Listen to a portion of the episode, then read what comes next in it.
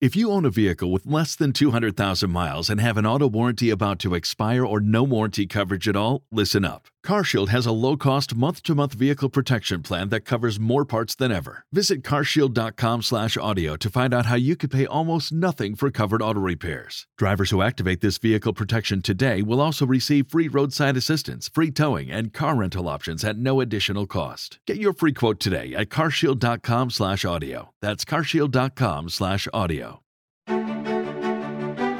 Ansa Voice Magazine.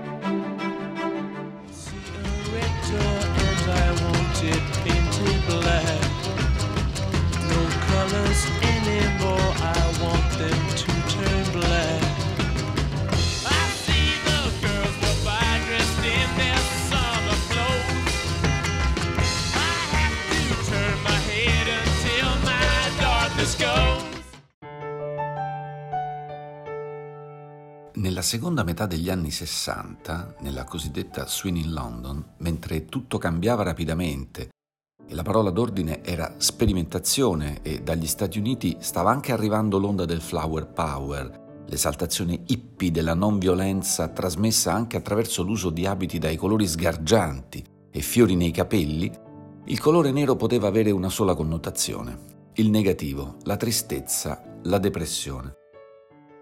Mick Jagger scrisse il testo di Painted Black, una delle canzoni più note dei Rolling Stones, pensando e descrivendo il dolore, lo shock di chi ha perso improvvisamente una moglie, un amante o un'amica. Un esempio ben riuscito, anche grazie al tono sempre un po' minaccioso della voce di Jagger, anche su una melodia molto pop, di uso del colore come metafora. Bentornati alla parola della settimana, sono Massimo Sebastiani, caporedattore centrale dell'ANSA e responsabile di ANSA.it. La parola è dedicata a colore, che è un termine naturalmente che ci richiama subito qualcosa di molto eh, bello, di molto vitale, di molto divertente, con cui abbiamo a che fare da sempre, da quando siamo bambini e che ancora soddisfa diciamo, i nostri sensi, la nostra vista, ma qualcosa con la quale evidentemente non si scherza, come eh, ci ricordano le misure eh, che sono state prese in questo periodo che ancora stiamo per prendere. Sono passati 60 anni da quella canzone dei Rolling Stones e si capisce, nell'epoca del trionfo del minimalismo, delle linee pulite ed essenziali, di figure e ambienti dove il nero mette tutti d'accordo, quel colore è soprattutto invece simbolo di eleganza, di rigore, di equilibrio, fino al punto di generare l'amara ironia di un titolo che senza questo contesto che abbiamo detto sarebbe incomprensibile. Orange is the New Black è una fortunata serie tv che racconta la storia di una donna passata dall'agiatezza di Manhattan, dove il nero è di rigore, alla dimensione del carcere, dove l'unico abito che si può indossare è appunto arancione, colore caldo e solare per antonomasia, eppure destinato a chi deve vivere in costrizione, lontano dalle gioie, dai fasti, dall'ottimismo della vita precedente. È il destino del colore, una delle esperienze primarie dell'essere umano che continuerà ad esserne affascinato, come abbiamo detto, e condizionato per tutta la vita, di essere utilizzato come metafora e di entrare anche per questo in molti modi di dire, da la verità a un solo colore, per esempio, salvo scoprire in tanti momenti della nostra vita che è proprio il contrario, la verità in realtà ha mille sfumature, a farne di tutti i colori, che nel migliore dei casi significa aver attraversato fasi ed esperienze diverse. Il colore ci accompagna e segna la nostra esistenza fin dai primi mesi. Il bambino inizia a percepire perfettamente i colori dal quarto mese di vita e lo accompagnano nel processo di percezione e di crescita. La pedagogia in generale, in particolare quella steineriana, derivata dagli studi di Rudolf Steiner, attribuisce grande importanza all'uso del colore. Lo si capisce anche entrando in un qualunque asilo nella stanza di un bambino, dai cerchi ai cubi, a tutti gli altri giochi ideati per i neonati e bambini, tutto è un trionfo del colore. Steiner, vissuto a cavallo tra 800 e 900, non esattamente uno scienziato, è considerato il fondatore della cosiddetta antroposofia, una dottrina piuttosto controversa, è certamente il precursore della moderna cromoterapia, della quale non sembra ormai che si possa fare a meno non solo in una qualunque spa, ma anche in molte altre pratiche legate al benessere e alla salute anche psicologica. La questione essenziale comunque per Steiner è che i colori permettono al bambino di sperimentare le emozioni che essi stessi suscitano, la forza se è il rosso, la vitalità se è il verde, la tranquillità dell'azzurro. Il rapporto tra colori ed emozioni, la loro connessione con la dimensione che siamo soliti definire spirituale, qualunque cosa questo significhi, era già stata al centro di riflessioni e scritti che hanno fatto epoca dalla teoria dei colori di Goethe allo spirituale nell'arte di Kandinsky. Il gioco legato ai colori, al loro possibile significato e alla loro capacità di incidere in qualche modo sulle nostre vite ha affascinato alcune delle figure più rilevanti dell'arte e del pensiero moderno.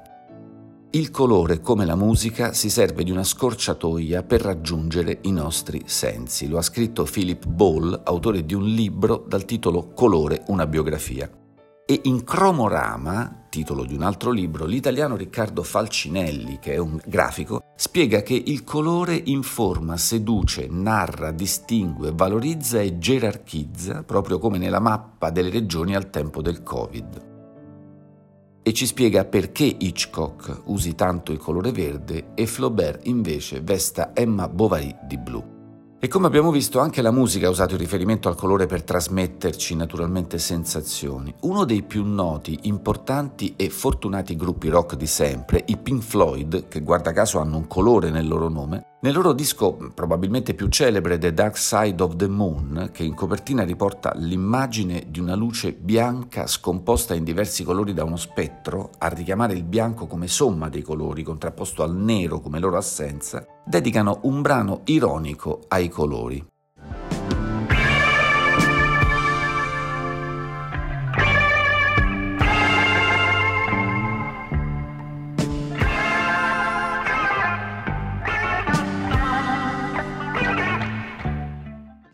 Questo brano si intitola Any Color You Like, è totalmente strumentale e secondo la spiegazione di Roger Waters, il bassista, compositore e anche leader di quel gruppo, si ispira ad un'idea di angoscia legata al fatto di potere e dovere scegliere tra qualunque colore, mentre in realtà il colore è uno solo. E anche l'origine della parola colore è legata al nero. È il sanscrito kalanka, che significa macchia, in latino macula, il cui significato in origine è vuoto, lacuna, assenza.